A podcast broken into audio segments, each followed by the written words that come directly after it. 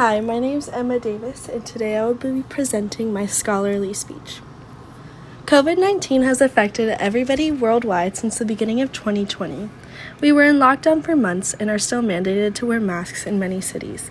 On December 11, 2021, the first COVID 19 vaccine was released.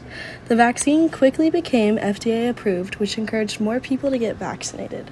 However, there is still a huge number of people who remain unvaccinated and are unaccepting to getting vaccinated.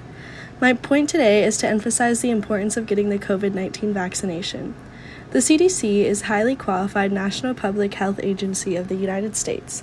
It is a United States federal agency under the Department of Health and Human Her- Services and is headquartered in Atlanta, Georgia. The CDC provides many articles and research studies where they prove that the vaccine is safe and effective. Their more recent study, re- most recent report was published October 1st, 2021, titled Safety Monitoring of an Additional Dose of COVID 19 Vaccine. This article talks about the recently administered second dose of the Pfizer and Moderna vaccines. As of September 19, 2021, approximately 2.21 million people in the United States have received this additional dose of COVID 19 vaccines after completion of primary series. The CDC has been monitoring how these people have been reacting. Initial analysis of safety data from a group over 22,000 VSafe registrants show that local reactions are slightly increased and systematic reactions are slightly decreased after dose 3 of an mRNA than after dose 2 number. Unexpected patterns of adverse reactions were identified. Those reported were mild to moderate and transient.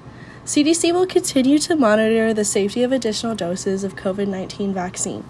Additional data on adverse reactions associated with different combinations of vaccines and of time since completion of primary series will be important to guide public health recommendations.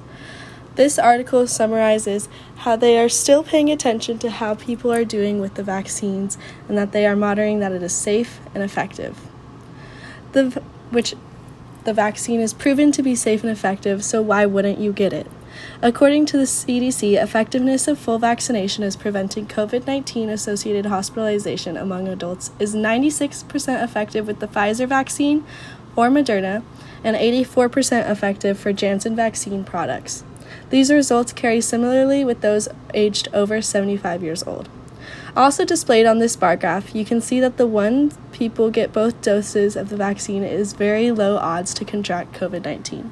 For all types of vaccines, it illustrates a 0.1% chance of getting COVID 19. If the vaccine was unsafe and not qualified, it would not be passed and encouraged by the CDC or FDA. It is important to get vaccinated no matter your political status. It is crucial that you get all health advice and updates from qualified sources and not Facebook.